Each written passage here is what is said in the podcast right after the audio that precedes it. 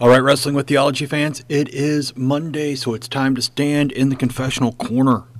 Today, looking at the distinction between church and state, especially as we look at Article 16 in the Apology of the Augsburg Confession, and then moving into 17, which is very short, on the time when the church becomes the state, when Jesus returns in judgment.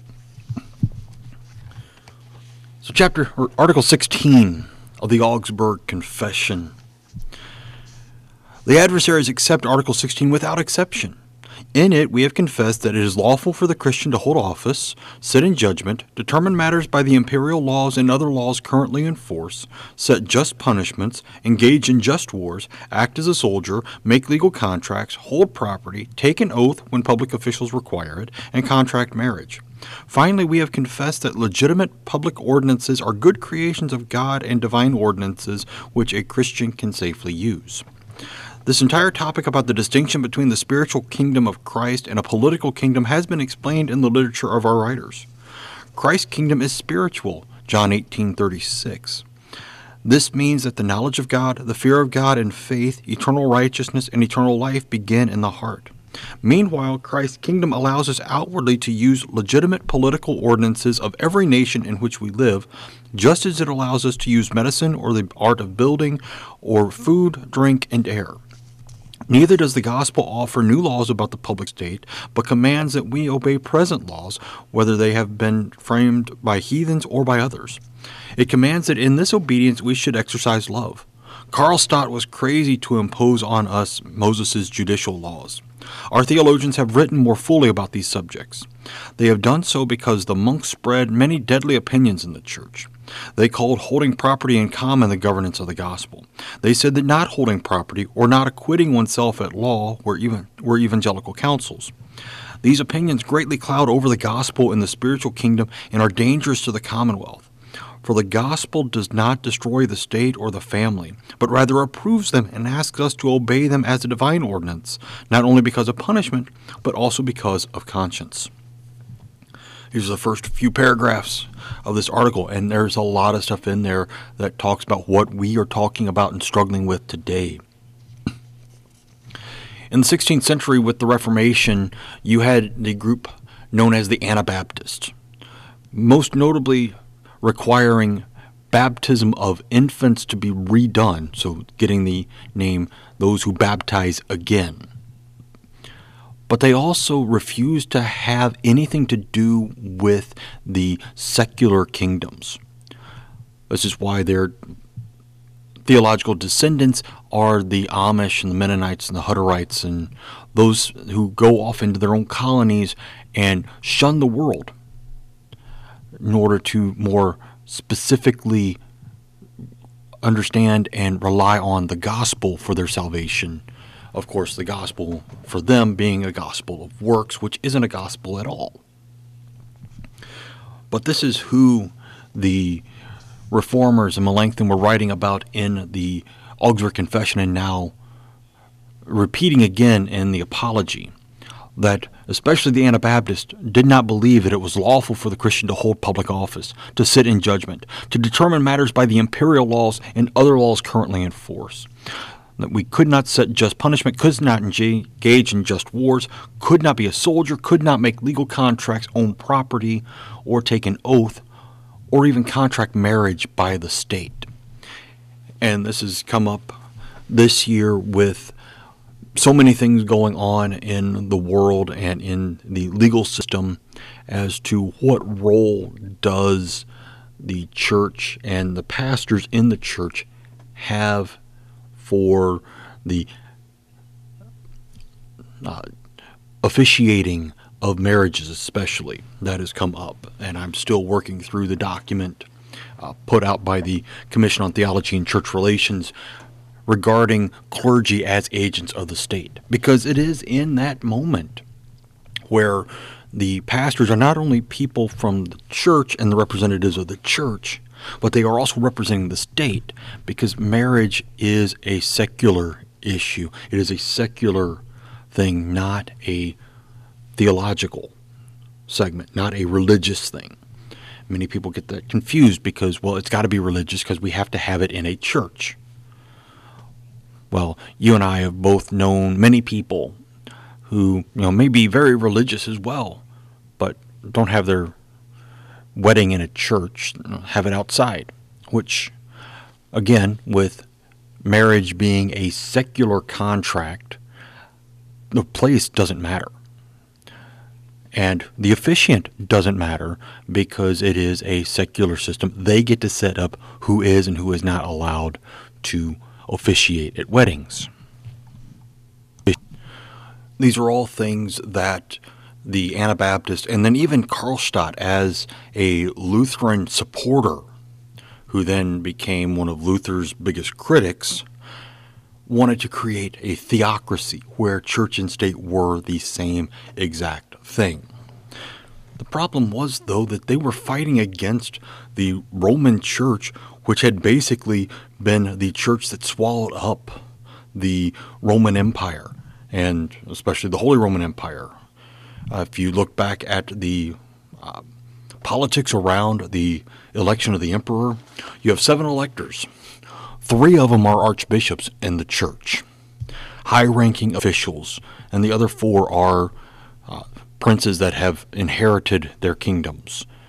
So you see that there is a lot of variation in what is the difference between church and state. What is the distinction? What are the proper roles? And in this article, we do not get into that in great detail as we will in other places in the confessions. But this just gives the starting point because it becomes later on a greater issue, especially as we get into like the Smalcald articles and the formula of concord, that we need to discuss these even further. But we move on into paragraph 58. Julian the Apostate, Celsus, and very many others objected to Christians that the gospel would tear states apart because it forbade legal remedy and taught certain other things ill suited to political association. Origen, Nazianzus, and others wonderfully worked on these questions. However, they can easily be explained if we keep this in mind. The gospel does not introduce laws about the public state, but is the forgiveness of sins and the beginning of a new life in the heart of believers. Besides, the gospel not only approves outward governments, but also subjects us to them. Romans 13:1. In a very similar way, we have been necessarily placed under the laws of seasons, the changes of winter and summer as divine ordinances. The gospel forbids private remedy. Christ instills this often so that the apostles do not think they should seize governments from those who held otherwise, just as the Jewish people dreamed about the kingdom of the Messiah. Christ did this so that the apostles might know that they should teach that the spiritual kingdom does not change the public state. Therefore, private remedy is prohibited not by advice, but a command. Matthew 5:39 and Romans 12:19. Public remedy, made through the office of the public official, is not condemned, but is commanded and is God's work, according to Paul, Romans 13. Now, the different kinds of public remedy are legal decisions, capital punishment, wars, and military service. Clearly, many writers have thought wrongly about these matters. They were in error that the gospel is an outward, new monastic form of government. Also, they did not see that the gospel brings eternal righteousness to hearts, while it outwardly approves the public state. Again, the most important thing is what we have to keep in mind when we have the idea of church and state from a Lutheran perspective. The gospel does not introduce laws about the public state. It has nothing to do with the public state. The gospel is the forgiveness of sins and the beginning of a new life in the hearts of believers. That's what the gospel is all about. It has nothing to do with how the external government of the world is set up. But many people, again, try to loop it around to make the gospel into a new law.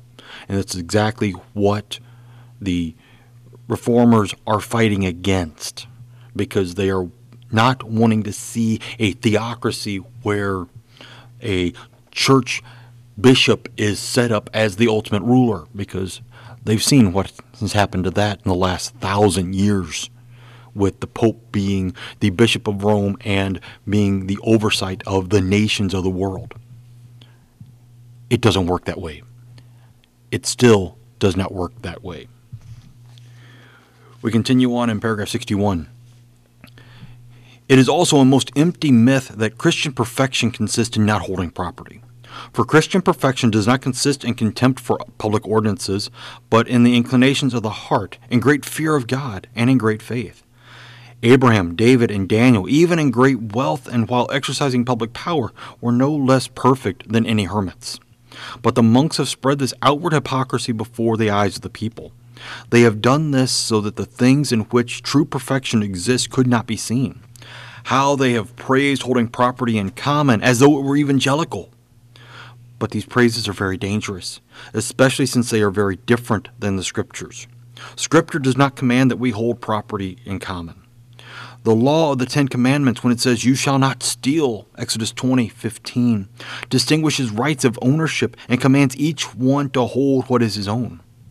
Clearly, Wycliffe was speaking madness when he said that priests were not allowed to hold property. There are countless discussions about contracts.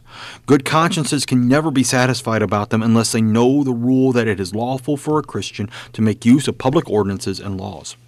This rule protects consciences. It teaches that contracts are lawful before God just to the extent that the public officials or laws approve them. Again, if we were not allowed by the gospel to have private property, there would not be the seventh commandment, you shall not steal. Because that, by its very nature, shows rights of ownership and private property. And everything does exist and goes into the extent that the law allows it.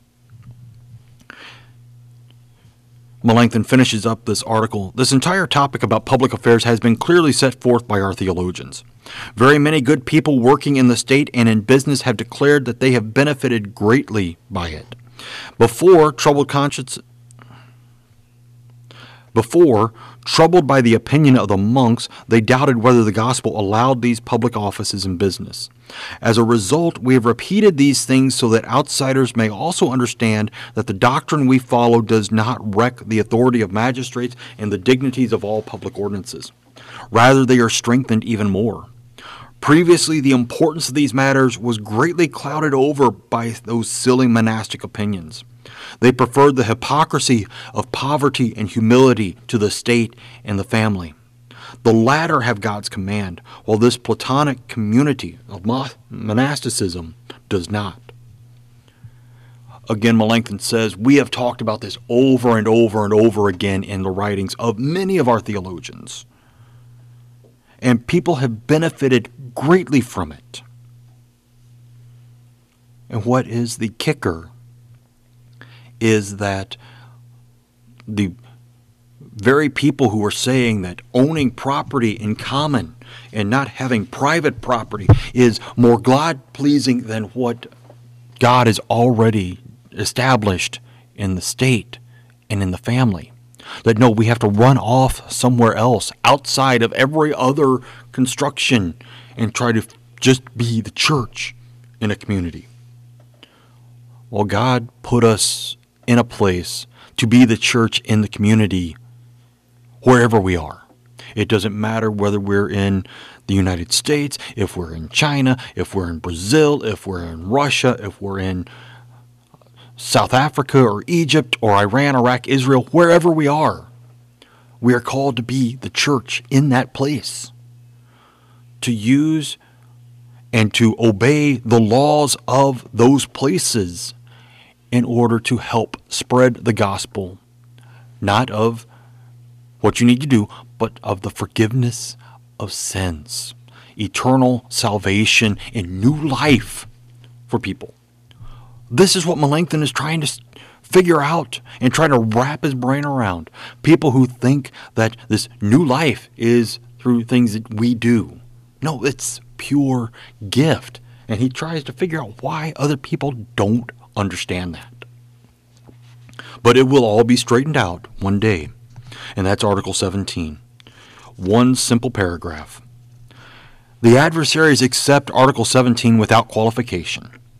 In it, we confess that Christ will appear at the consummation of the world. He will raise up all the dead and will give eternal life and eternal joys to the godly, 2 Timothy 4 8, but he will condemn the ungodly to endless punishment with the devil, Matthew 25 46. Everyone agrees in the Christian church that Christ is coming back, and he is coming back for judgment. He is coming back to bring us who believe in him into heaven with him.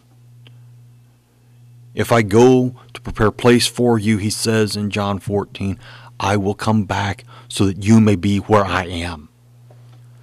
Everyone believes that. Who believes in the resurrection of the dead, who believes in heaven, Jesus is coming back. Now, granted, there are other non Christian religions that believe in heaven. They have some idea of heaven being pure and holy and all of that, and being much greater than the world we have here. But again, it's belief in Jesus and His Word and His way. That's what brings us about. And it's His Word in the gospel that shows us that we are free to do whatever the law of the land allows us, as long as it does not conflict with God's law. There's the major point. There's the sticking point.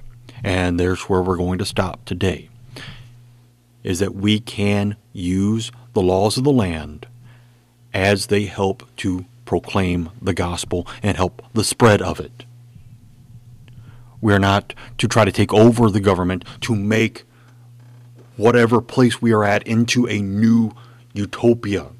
People have tried that over and over and over again, and they always fail. And the gospel is not something that is based on whether we succeed or whether we fail. It is all based on Christ. All right, we have been standing in the confessional corner this week. I am Pastor Doug Minton. Thank you for being here. Come back for Pro Wrestling America on Wednesday, Digging Deeper on Thursday, but also Friday of this week is the 17th, which means that it is the beginning of the run of the O Antiphon series of devotions based on the O Antiphons on the seven days preceding Christmas Eve. So I encourage you to be here for that and to get into the end of Advent, beginning of Christmas season spirit by hearing the great words that have been echoed for centuries. Until next time, this is again Pastor Doug Minton, wishing you God's richest blessings as you wrestle with theology. Amen.